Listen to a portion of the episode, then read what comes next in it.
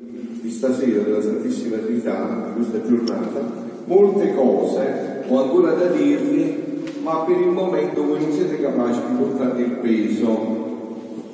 Quando verrà però Lui, lo Spirito Santo, vi guiderà a tutta la verità, perché non parlerà da se stesso cose future. Quindi è la parola di Dio che ci dice che lo Spirito Santo ci parlerà, che in quel momento non potevamo portare il peso, ma che arriverà invece il momento in cui lo Spirito Santo ci rivelerà tutte le, anche le cose future, no? Tutte, anche le cose future, no? E questo brano, oltre a quello che abbiamo già trattato stamattina, ma questo, sentite con che ancora più chiarezza aiuta a comprendere bene questa parola. Dice Luisa, stavo facendo i miei atti nel supremo volere e pensavo tra me, possibile che tra i tanti santi dell'Antico Testamento, che tanto si sono distinti con la potenza di miracoli, come un Mosè, un Elia e i tanti profeti e santi, venuti dopo, do, eh, santi dopo la venuta di nostro Signore, che tanto si sono resi meravigliosi e per virtù e per miracoli, nessuno di questi abbia costituito il regno della volontà divina e vissuto l'unità della sua luce?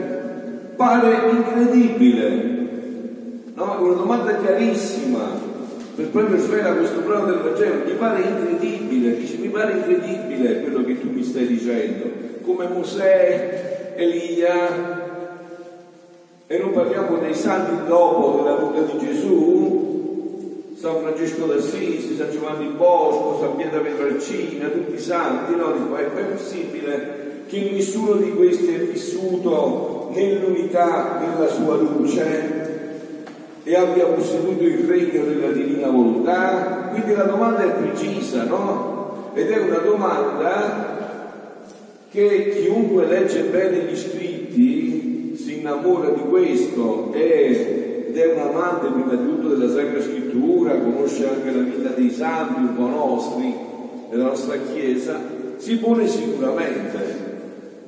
No? E Gesù gli risponde profondamente, risponde proprio, diciamo, a mio avviso, eh, esplicitando bene questo che dice eh, il Vangelo di Giovanni al capitolo 16 che abbiamo letto dai versetti 12 a 15 che lo Spirito Santo ci rivelerà la verità tutta intera.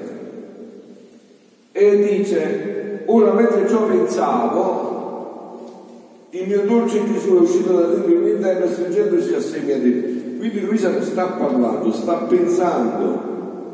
Dio che esce da sé, gli legge i pensieri e gli risponde a quello che Luisa sta pensando.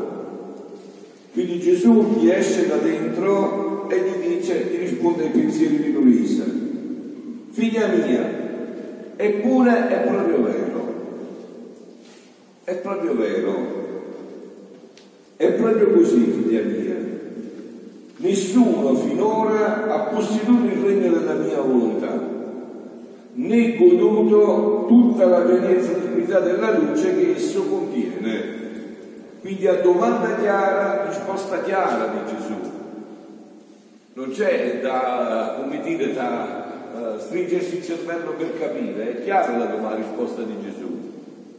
Certo, nessuno è uscito da dentro, ripetere le figlie eppure è proprio vero, che finora nessuno ha posseduto il regno dell'unità della bellezza dell'unità che la, la luce sostiene. Se ciò fosse stato, cioè se questo ci fosse verificato, essendo la cosa che più mi interessa, che più mi codifica, e che niente meno metterà in salvo tutti i diritti divini e completerà l'opera della creazione e della redenzione. Quindi state attenti alle parole, eh? Sentite che cosa dice Gesù. Quindi se questo fosse stato, se qualcuno avesse vissuto la pienezza di questa vita nella divina volontà, se questo si fosse verificato, essendo la cosa che più mi interessa, quindi Dio ci sta dicendo qual è la cosa che più interessa a Lui, è questa, vivere la pienezza di questa vita nella divina volontà, essendo la cosa che più mi interessa, questo, se ciò si fosse verificato, chi, che più mi glorifica, non solo non interessa di più a Gesù, ma è la cosa che gli rende maggior gloria. E ciò per cui ha creato l'uomo e ciò che può dare la vera gloria a Dio è vivere la pienezza di questa vita nella divinità che più mi glorifica e che niente meno metterà in salvo tutti i diritti divini. Cioè questa vita nella divinità metterà in salvo tutti i diritti divini e che farà? Completerà l'opera della creazione e l'opera della redenzione. Quindi questa vita nella divina volontà completerà tutto ciò che è venuto nella creazione e nella redenzione. Non solo basta tutto questo po' di bene di Dio che vi ho detto, non solo questo, ma completerà, ma non solo questo, ma porterà alla creatura il bene più grande che può esistere in cielo e in terra. Quindi porterà alla creatura il bene più grande che può esistere in cielo e in terra. Dimmi tu se tutto questo non sta realizzando ciò che Gesù dice nel Vangelo del capitolo 16 di Giovanni, che leggeremo e proclameremo stasera il Vangelo, cioè che vi eh, dirà la verità tutta intera e chi dirà cose che non si potete portare in preso, ma quando arriverà ve lo rivelerà e ve lo rivelerà in pienezza, quindi ma porterà alla creatura il bene più grande che può esistere in cielo e in terra. Se fosse avvenuto questo, io avrei fatto in modo che l'avrei fatto conoscere.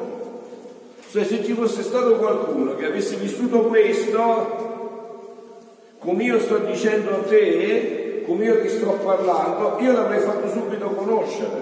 Perché questa è la cosa che mi interessa di più, questa è la cosa che mi dà maggior gloria, questa è la cosa che mi dà la vera felicità, terrestre e celeste, quindi sarebbe assurdo che non avessi fatto conoscere questo, no?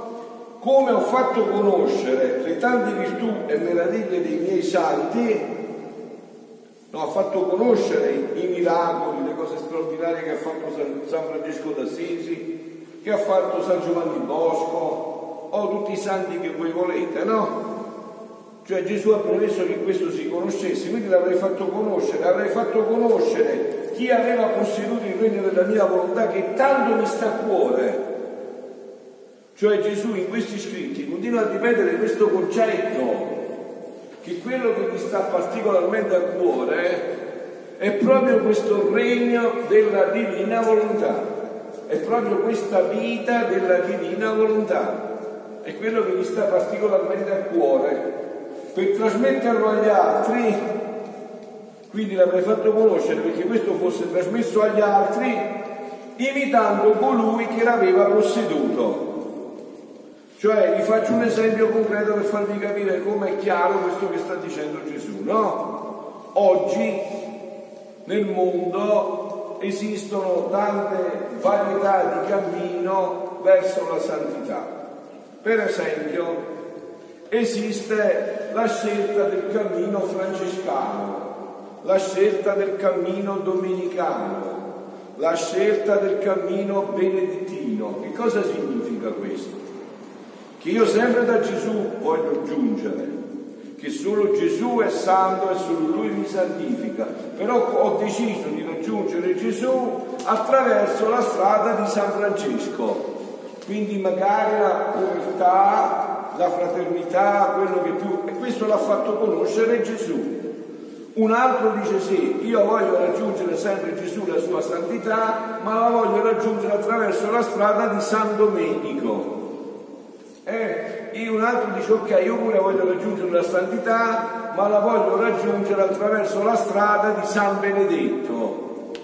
Quindi dice, se ci fosse stato qualcuno che aveva vissuto la pienezza di questa vita della divina volontà, io subito mi sarei precipitato per farlo conoscere, visto che è la cosa che mi sta più a cuore, perché chiunque volesse potesse percorrere questa strada. Ma non potevo farlo perché non c'è stato nessuno che ha vissuto la pienezza di questa vita della divina volontà, perché questa non è la santità di un santo, questa è la santità di Dio partecipata alla creatura, cioè la santità dell'origine, la santità di Dio partecipata alla creatura. Questa è la santità, la vita, che più che la santità è una vita, è la vita santa, è la vita che ha vissuto la Madonna. Lei conosce solo questo tipo di vita, la vita della divina volontà, cioè lei mai né per un istante solo c'è stato un atto che non sia stato un atto di vita divina, che sempre aveva la preminenza sulla sua vita. Quindi dice sicuramente l'avrei fatto conoscere se qualcuno avesse vissuto questo tipo di vita. Quindi continua e dice, ora i santi dell'Antico Testamento, quindi gli spiega adesso a Luisa, dice adesso ti dico perché i santi hai detto nell'Antico Testamento non potevano conoscere questo dono. Ora i santi dell'Antico Testamento, quindi Mosè, Elia, tutti quelli che voi volete, quindi i santi dell'Antico Testamento si trovavano nelle stesse condizioni di Adamo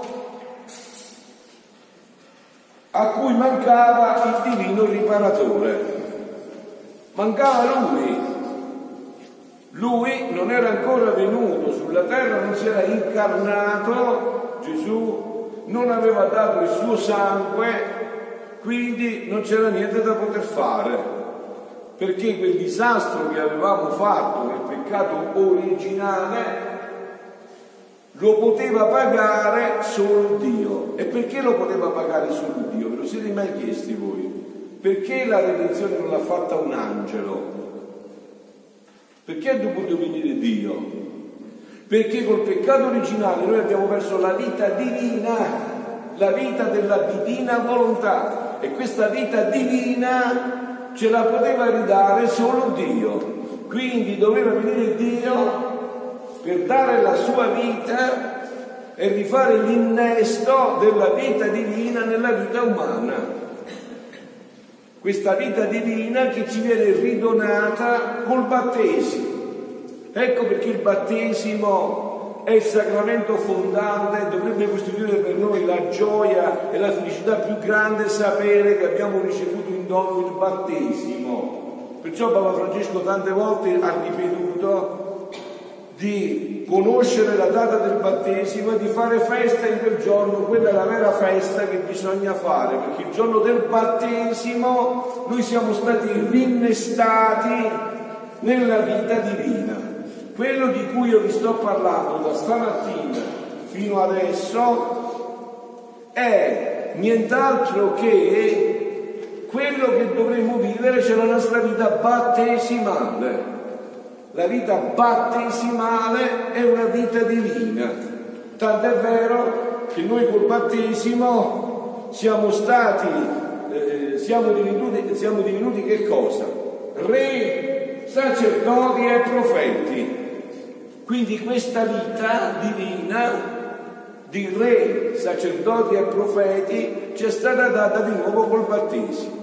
E Gesù quindi sta dicendo a Luisa, come poteva avvenire questo nell'Antico Testamento se non c'era ancora io, il divino riparatore, che mentre doveva rinsaldare la umana e la vita di, di divina, e la vita della divina volontà, mentre doveva rinsaldare la umana e la divina volontà, doveva pagare in modo divino i debiti dell'uomo colpevole cioè l'uomo aveva fatto il disastro immane e non poteva più pagare, non aveva la capacità di saldare il debito che aveva contratto. Per saldare questo debito è dovuto venire Gesù. Lui ha dovuto venire a saldare questo debito e quindi ridarci la vita divina che c'era stata data in dono con la creazione che noi avevamo perso col peccato originale. Quindi sta dicendo Luisa, non poteva essere per i santi dell'Antico Testamento, ma tanto i santi antichi, quindi dell'Antico Testamento, quanto i moderni, però hanno preso della mia volontà tanto quanto hanno conosciuto. Cioè praticamente perché santi sia dell'Antico Testamento che del Nuovo Testamento non hanno potuto fino a Luisa vivere questa vita? Perché non si conosceva, semplicemente per questo, perché esattamente tutti i santi che hanno raggiunto la santità non avrebbero fatto come noi, che ci vuole un sacco di tempo e chissà, se no immediatamente si sarebbero buffati e avrebbero vissuto questa vita. Ma non si poteva vivere perché non si conosceva, perché non si conosceva come Adamo ed Eva vivevano prima del peccato originale. Non si sapeva quale, come era la loro vita prima del peccato originale. Se Gesù non lo rivelasse o non lo avesse rivelato come ha fatto con Luisa, in questo aspetto particolare. Quindi dice, ma tanto i santi antichi quanti i moderni hanno preso della mia volontà quanto hanno conosciuto. Vi ho detto altre volte colgo l'occasione per ripetervelo ancora questa volta nel primo annuncio, in fondo voi, io per prima e voi con me, qua, che cosa siamo adesso noi davanti a Dio? Che cosa siamo noi davanti a Dio? Dei nani, piccolissimi, piccoli nani, che Dio, nella sua infinita misericordia, Gesù lo facendoci sentire tutto questo, ci ha presi e ci ha posti sulle, sulle spalle, se volete, sulla testa di due grandi giganti, i santi dell'Antico Testamento e i santi del Nuovo Testamento, cioè tutti i sacrifici di Abramo, Isacco, Giacobbe, Isaia, tutti i sacrifici di San Francesco, di Sant'Antonio, di San Giovanni Bosco, di San Pasquale, di San Dio, tutte le loro lacrime, le loro sofferenze, i loro le loro, tutto quello che volete, hanno fatto sì che Dio potesse oggi rivelare quello che non ha potuto rivelare precedentemente. E questa, questo aspetto ve l'ho già descritto una volta, ma vorrei che ve fissaste bene in mente perché è semplicissimo. In Dio non c'è il tempo, Dio non ha tempo, no? In Dio non c'è il tempo, non è che adesso se vai chiedere a Dio, Dio ti dice oggi è 16 giugno, domenica del, 2019, no. Dio non c'è il tempo, Dio è fuori dal tempo, quindi in Dio non conta il tempo, Dio contano altre cose, cioè quando Gesù si è incarnato, si è fatto uomo, pressa poco 2020 anni fa, perché è avvenuto proprio 2020 anni fa e non 3500 anni fa o 1200 anni fa? Perché Dio non c'è il tempo, c'è un altro punto. Dio, Gesù si poteva incarnare, incarnare, fare uomo, quindi venire a pagare il nostro debito solo quando tutti gli attributi di Dio si sarebbero messi in perfetto equilibrio. La giustizia con la misericordia, tutti gli attributi di Dio insieme. No? Sarebbe giunto il momento cui tutti i sacrifici, le lacrime, le offerte di tutti i patriarchi, di profeti e poi 15 anni di atti divini della Madonna avrebbero messo tutti gli attributi di Dio in equilibrio in quel momento, indipendentemente dalle circostanze storiche, dagli eventi attorno, Dio si sarebbe fatto uomo, indipendentemente. Non contano niente le altre cose. Quello che conta davanti a Dio è anime che hanno eh, offerto la loro vita, che hanno risposto alla chiamata di Dio, che hanno rimesso in equilibrio gli attributi divini. E quindi, fatto questo, tutti i sacrifici di Abramo, di Isacco, di Giacobbe non erano ancora sufficienti, ci vollero 15 anni precisi di, eh, volo, di atti divini della Madonna, che dal momento del concepimento fino al quindicesimo anno di età non faceva altro che questo. Questo permise che si raggiunse l'ora X il momento in cui tutto era in equilibrio e Dio si fece uomo, indipendentemente dal fatto che in quel momento c'era l'impero romano corrotto, gli ebrei si erano allontanati dalla vera tradizione, vivevano solo un piccolo resto, era rimasto fedele, indipendentemente da tutto. Anzi, e qua vi dico appunto, quello che dicevamo stamattina, lo ripetiamo un attimo qua, eh? anzi c'è un passaggio ancora di più. Quell'ora, l'ora dell'incarnazione, fu anticipata come fu anticipata la risurrezione di Gesù e fu anticipata da lei, dal capolavoro di Dio, da Maria Santissima. C'è un passo chiaro di una mistica che spiega bene questo passaggio, cioè quando la Madonna piccolina sta chiedendo a sua mamma Sant'Anna, quando, quando arriverà il Messia, la Madonna ha tre anni e sta chiedendo questo a sua mamma Sant'Anna, Sant'Anna gli risponde, figlia mia, la scrittura dice che ci vogliono ancora 30 anni. La Madonna ha tre anni quando sta chiedendo questo a Sant'Anna. Ok? Allora la Madonna gli dice, ma come? Ancora tutto questo tempo?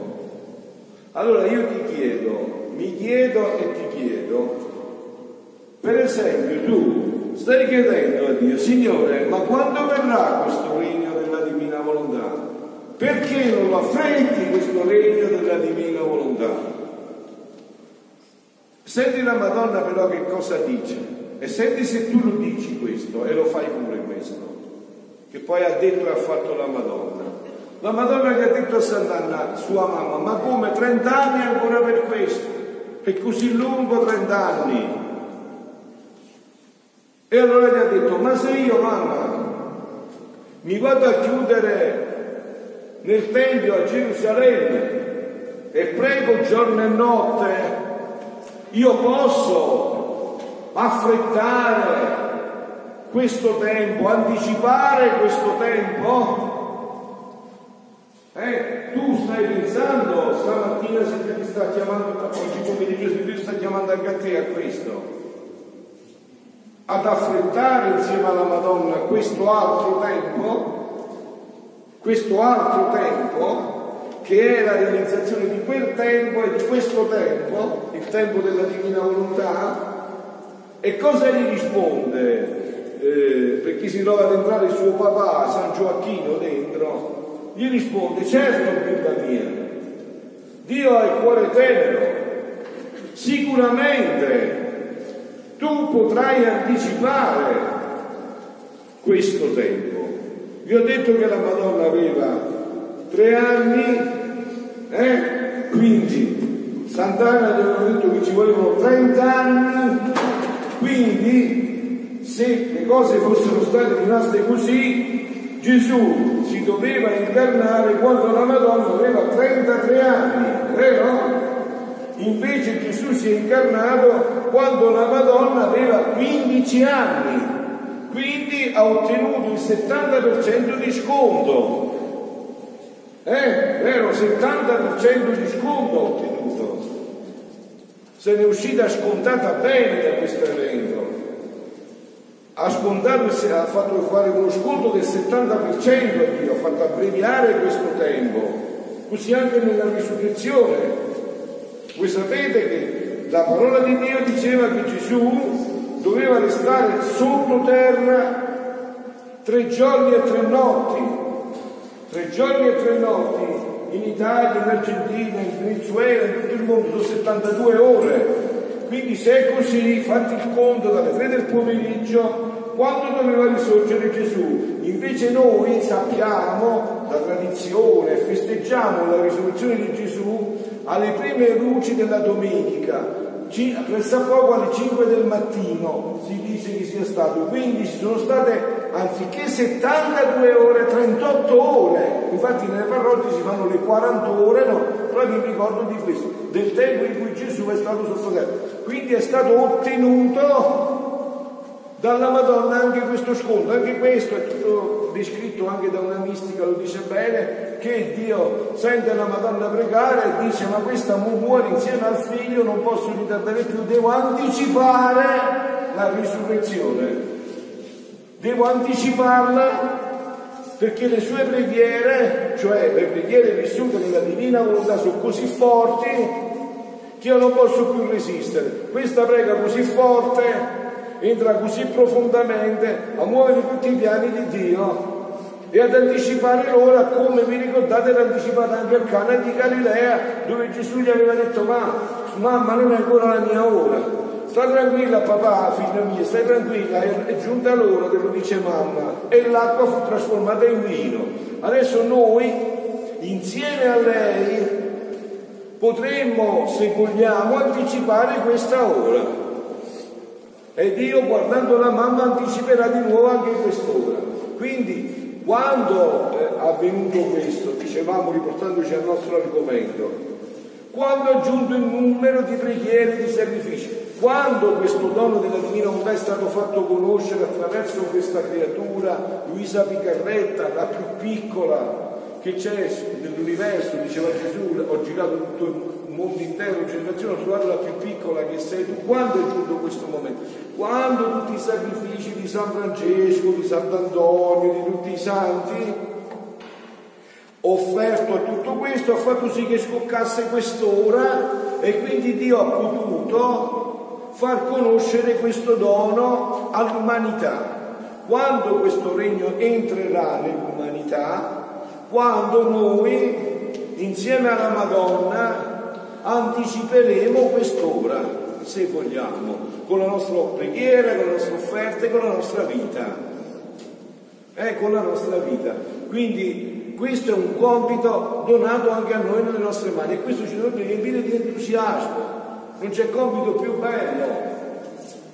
E vi ho detto, vi ho dato qualche, qualche carisma stamattina, se volete poi ve ne aggiungo qualcun altro, no? Ci sono tanti carismi per poter anticipare tutto questo, hai capito? Ci sono tante possibilità, stamattina di pulire bene i bagni, carisma di, di, di, coinvolgere tanti giovani a pulire la città di Sernia o quello che volete voi, le spiagge del vostro mare da dove venite, eh, perché è terra dove Gesù ha dato il suo sangue, diventa un carisma ricevuto ad anticipare tutto questo, a dire, dire Signore, ti stiamo preparando quella terra di cui deve ritornare il tuo regno, perché noi ci crediamo, noi siamo certi che la tua parola non si inganna, non ci inganna non si inganna. Quindi diceva, sicché tutti i miei santi sono gli, gli stessi miracoli che hanno fatto, erano particelle della potenza della mia volontà comunicata a loro. Che cos'è il miracolo? È una particella della volontà di Dio comunicata al santo che opera, che trasmette il miracolo che Dio sta operando. È una piccola particella di tutto questo. Sicché tutti i miei santi sono vissuti. Chi è all'ombra di questa volontà, di essa, chi è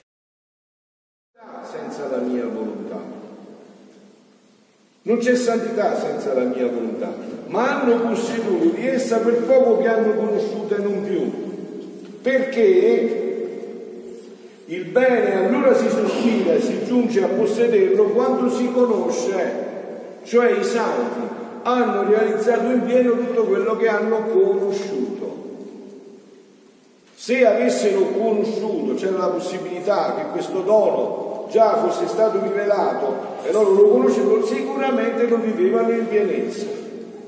E anche qua c'è un punto importantissimo, no? Cioè i santi, tutti coloro che noi chiamiamo santi e sono santi, hanno raggiunto la santità in un solo modo, eh? facendo la volontà di Dio. Cioè voi non troverete in paradiso nessuno che ha raggiunto la pienezza di quella vita se non facendo la volontà di Dio. Tu vai a messa la domenica come tutti i giorni, vai anche due volte al giorno, fai una cosa bellissima, buonissima, giustissima. Dici il rosario intero tutti i giorni, le quattro corone, fai una cosa buonissima, bellissima, santissima. Poi vuoi fare di più? Hai anche seguito i messaggi della Madonna Meggiugorie e digiuni mercoledì e venerdì, fai una cosa bellissima, una cosa buonissima, una cosa santissima.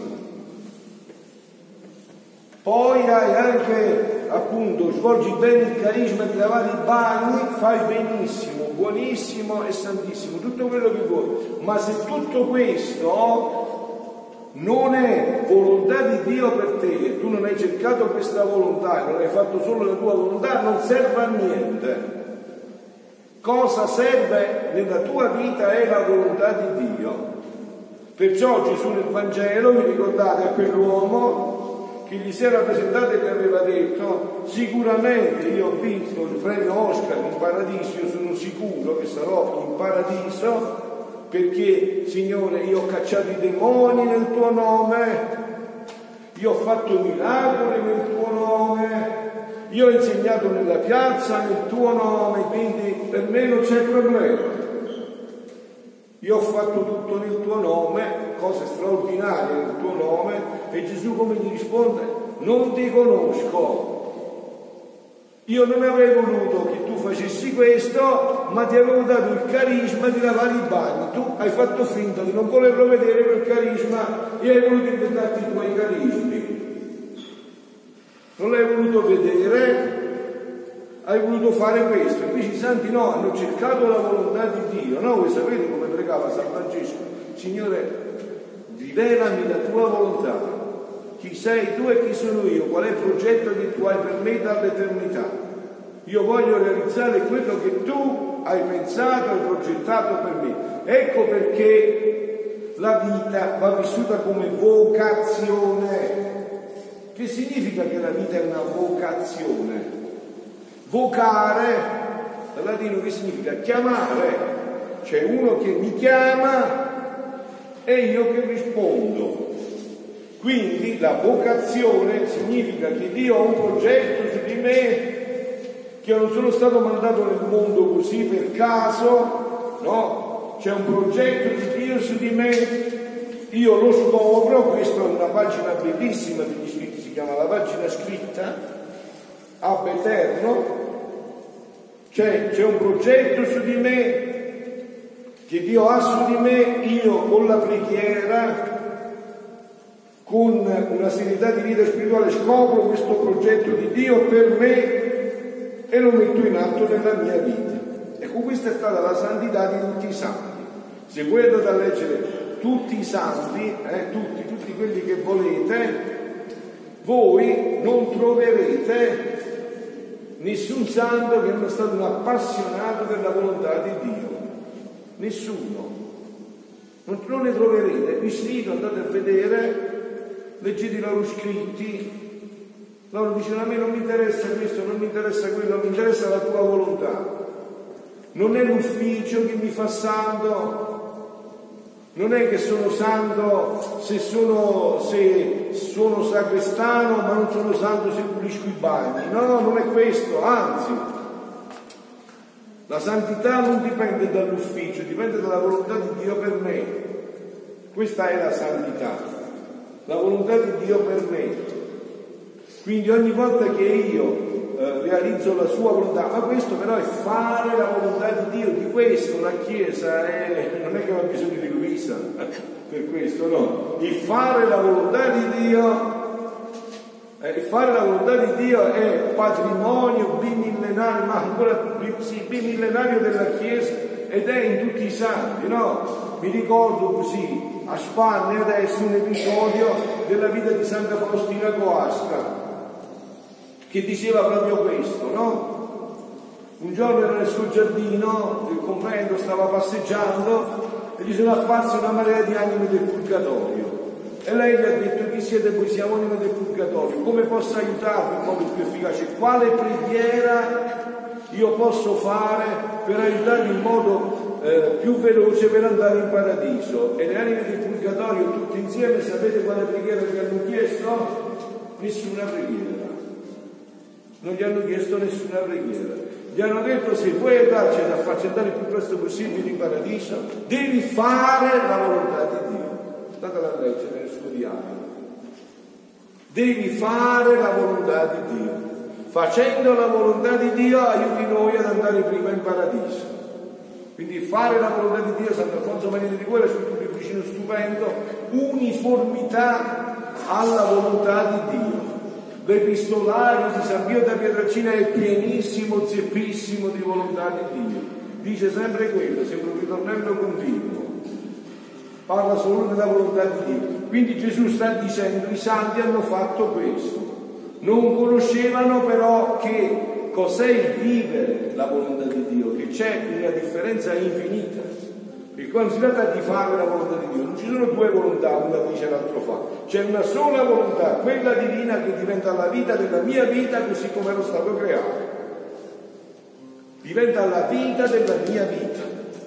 Non c'è più Dio che mi dice qualcosa e io la faccio, che già è cosa grandissima, magari fossimo già almeno qua consolidati bene, che Dio mi dice una cosa io la faccio, ma c'è infinitamente di più, la volontà di Dio è la mia stessa volontà e guida tutti gli atti, ogni istante, ogni movimento della mia vita. Ripeto, per vedere realizzato questo bisogna sempre vedere la Madonna. La Madonna invece ha vissuto solo questo tipo di vita. Cioè lei mai per un istante solo c'è stato un battito di ciglia o qualcosa che ha potuto, come dire, non fare questo. Eh? Allora adesso eh, con un canto chiediamo nel cuore, con un canto chiediamo proprio nel cuore che questo si possa realizzare anche per noi.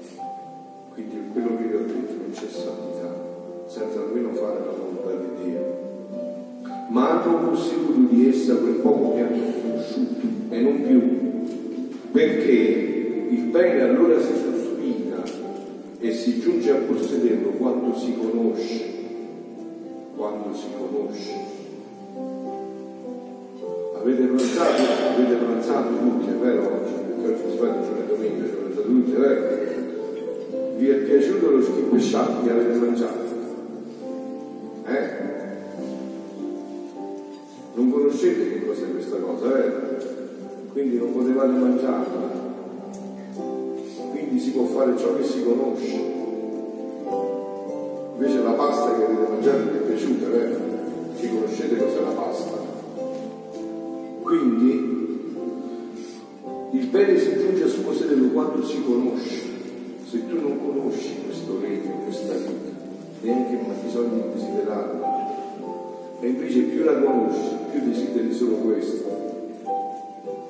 Nessuno possiede un bene, una proprietà senza conoscere. Dice ciò un terreno grandissimo e dove sta? Ah, non lo conosco. E se no è venire. Eh, che dici? Nessuno siede un bene per verità senza conoscere. E supponi che la possedesse non la conosce, per lui per bene è come morto. Perché manca la vita della conoscenza. Ora, essendo la cosa più grande la mia volontà, che tutto coinvolge, e tutte le cose, dalla più grande alla più piccola, innanzi a essa restano sperdute, si dovrebbero conoscere della mia volontà tante cose da oltrepassare ciò che si conosce della creazione e della redenzione, delle virtù e di tutte le scienze. Essa doveva essere un libro per ciascuna cosa creata, sicché tutta la terra doveva essere riempita di volumi, da oltrepassare il numero delle cose create e di conoscenze che dovevano riguardare il regno della mia volontà. Ora dove sono questi libri? Dove stanno questi libri? Nessun libro, appena qualche detto si conosce di essi, mentre dovrebbero stare al principio di ogni conoscenza, di qualunque cosa, essendo essa la vita di ciascuna cosa. Dovrebbe stare tutto come l'immagine del re improntata sulla moneta che corre nel regno, come la luce del sole che splende su ciascuna pianta per darle vita, come l'acqua che disseta le labbra ardenti, come il cibo che sazia l'affamato dopo un lungo digiuno. Tutto doveva essere riempito delle conoscenze riguardanti la mia volontà. E se ciò non lo è, è segno che il regno della mia volontà non è conosciuto, quindi non è posseduto. Mi sapresti forse dire qualche santo che ha detto che possedeva questo regno e l'unità della luce del suo supremo volere? Me lo sapresti dire? Se conosci qualche santo Certo che no. Gesù che si risponde stesso, dico io, dico qua, certo che no. Io stesso poco parlare di questo. Se avessi voluto parlare in modo disteso del regno della mia volontà, se avessi detto di volerlo formare nell'uomo come lo possedeva Adamo innocente, essendo il punto più alto, il più immediato a Dio e che si avvicina più da presso alla somiglianza divina, essendo ancora fresca la caduta di Adamo, si sarebbero tutti scoraggiati e voltandomi le spalle avrebbero detto, ma se Adamo innocente non riuscì, non ebbe la costanza di vivere nella santità di questo regno, tanto che precipitò lui stesso e tutte le generazioni delle miserie, nelle passioni e i mali irreparabili. Ma come possiamo noi colpevoli vivere in un regno sa? Bello, sì, bellissimo, ma possiamo dire che non è per noi. Non solo, ma essendo il punto più alto della mia volontà, ci volevano le vie, i mezzi di trasporto, le scale, le vesti decenti, i cibi adatti per poter dimorare in questo regno. Onde la mia venuta sulla terra servì per formare tutto questo. Sicché ogni mio detto, opera, pene, preghiere, esempio, sacramenti istituiti, erano vie che formavano, mezzi di trasporto per fargli giungere più presto, scale per farli salire. Quindi hai capito, tutto è stato fatto in funzione di questo, i sacramenti istituiti, tutto ciò che Gesù ha sofferto, le preghiere, le pene, tutto per farci la strada, le scale, tutto per affrontare il nostro cammino a questa via, a questo regno, a questa vita, a questo regno.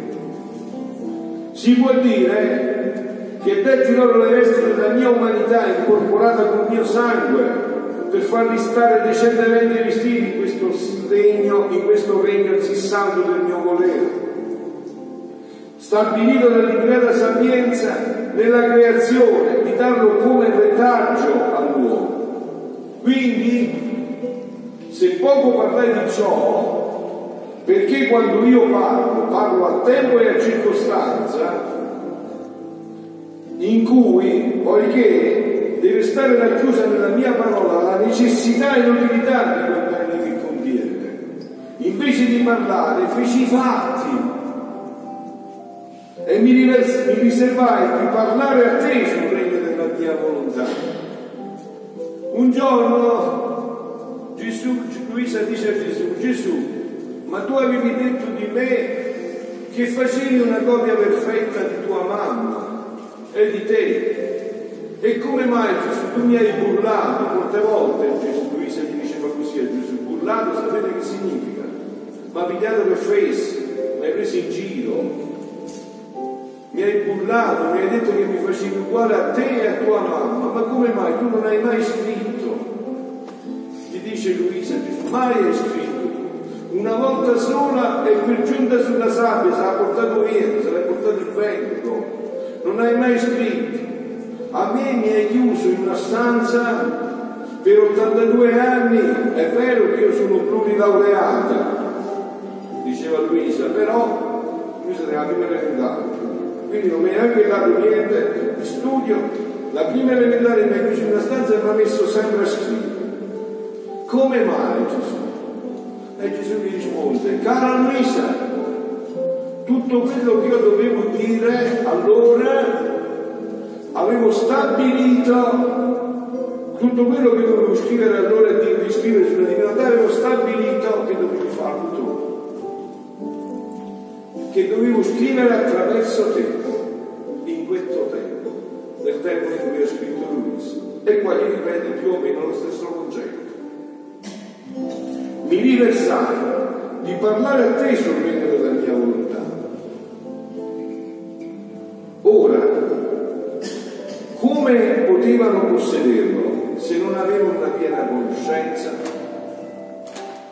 D'altronde, tu devi sapere che tutte le manifestazioni che ti ho fatto su di essi, i suoi prodigi, i suoi beni, quello che conviene che faccia l'anima per potersi stabilire in questo regno, la mia stessa volontà espressa che voglio che l'uomo ritorni nel regno mio. Questa è la cosa più importante di questi scritti. Questo è l'entusiasmo più bello di questi scritti, che Gesù ci fa sapere che lui arde, brucia, brama dal desiderio che noi torniamo a vivere in questa vita, in questo regno. Non vede l'ora che i figli suoi ritornano in questa vita. Li vuole vedere come li ha fatti dei re dell'universo. E questo si può vivere solo ritornando in questa vita. Quindi dice, per poter stabilire la mia stessa volontà espressa, che voglio che l'uomo regni nel regno mio, come tutto ho fatto la creazione, la redenzione, perché entrasse in possesso del mio regno perduto.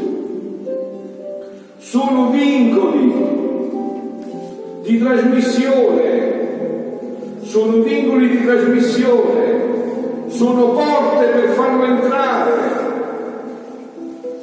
sono donazioni che faccio, sono leggi, istruzioni di come vivere in esso intelligenza per far loro comprendere e apprezzare il bene che posseggono. Se tutto ciò mancava, come potevano possedere questo regno della mia volontà? Sarebbe come se un individuo volesse passare in un altro regno e vivere senza passaporto, senza conoscere né leggi né modi né dialetto. Sarebbe inaccessibile la sua entrata e se così entrasse si troverebbe tanto a disagio che lui stesso amerebbe di uscire da un regno che nulla conosce. Ecco perché questo è il tempo in cui conosciate questa vita. Ora, figlia mia, non sembra a te più facile, più incoraggiante, più alla portata della natura umana che dopo che hanno conosciuto il regno della redenzione, dove possono guarire i ciechi, gli zoppi, i malati, perché nel regno della mia volontà, udite, udite, non entreranno i ciechi, gli ammalati, non ce ne saranno, ma tutti diritti e di florida salute. Per questo andatevi a vedere il brano del volume 20-22 ottobre, vedete? Trovando tutti i mezzi possibili nel regno della redenzione, lo stesso passaporto della mia passione è porta per passare nel regno della mia volontà, animati dalla vista di un si bene, si decideranno di prendermi in possesso. Perciò si attenta né voler restringere i beni che ci sono nel regno della mia volontà. E questo lo fai quando non tutto manifesti ciò che ti faccio conoscere. Perché la conoscenza, udite, udite, udite, eh, udite, e poi terminiamo con questo, perché la conoscenza è il portatore del dono. Cioè, se tu ti applichi a conoscere, ti arriva già il dono, perché questa conoscenza non è la parola di Frappia, la parola di Dio porta in sé il dono quando conosci. Mentre conosci ti raggiunge il dono. Dio quando parla dona e crea.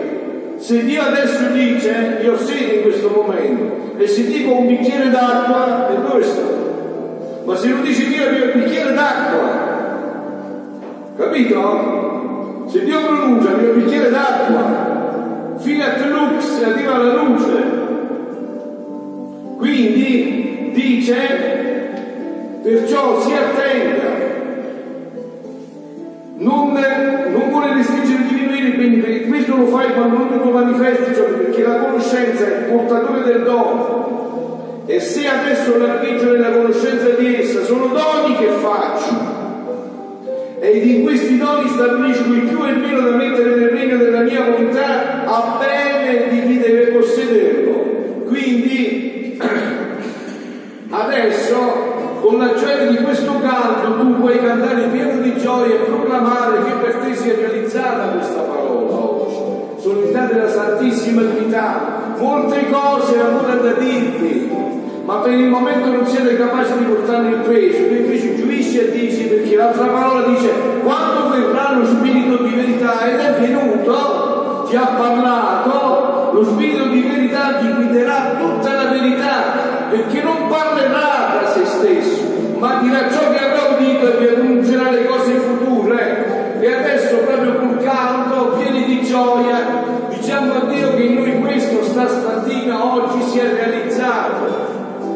Ci ha rivelato le cose future, cioè che sono già attuali, questo regno che Dio deve portare nell'umanità.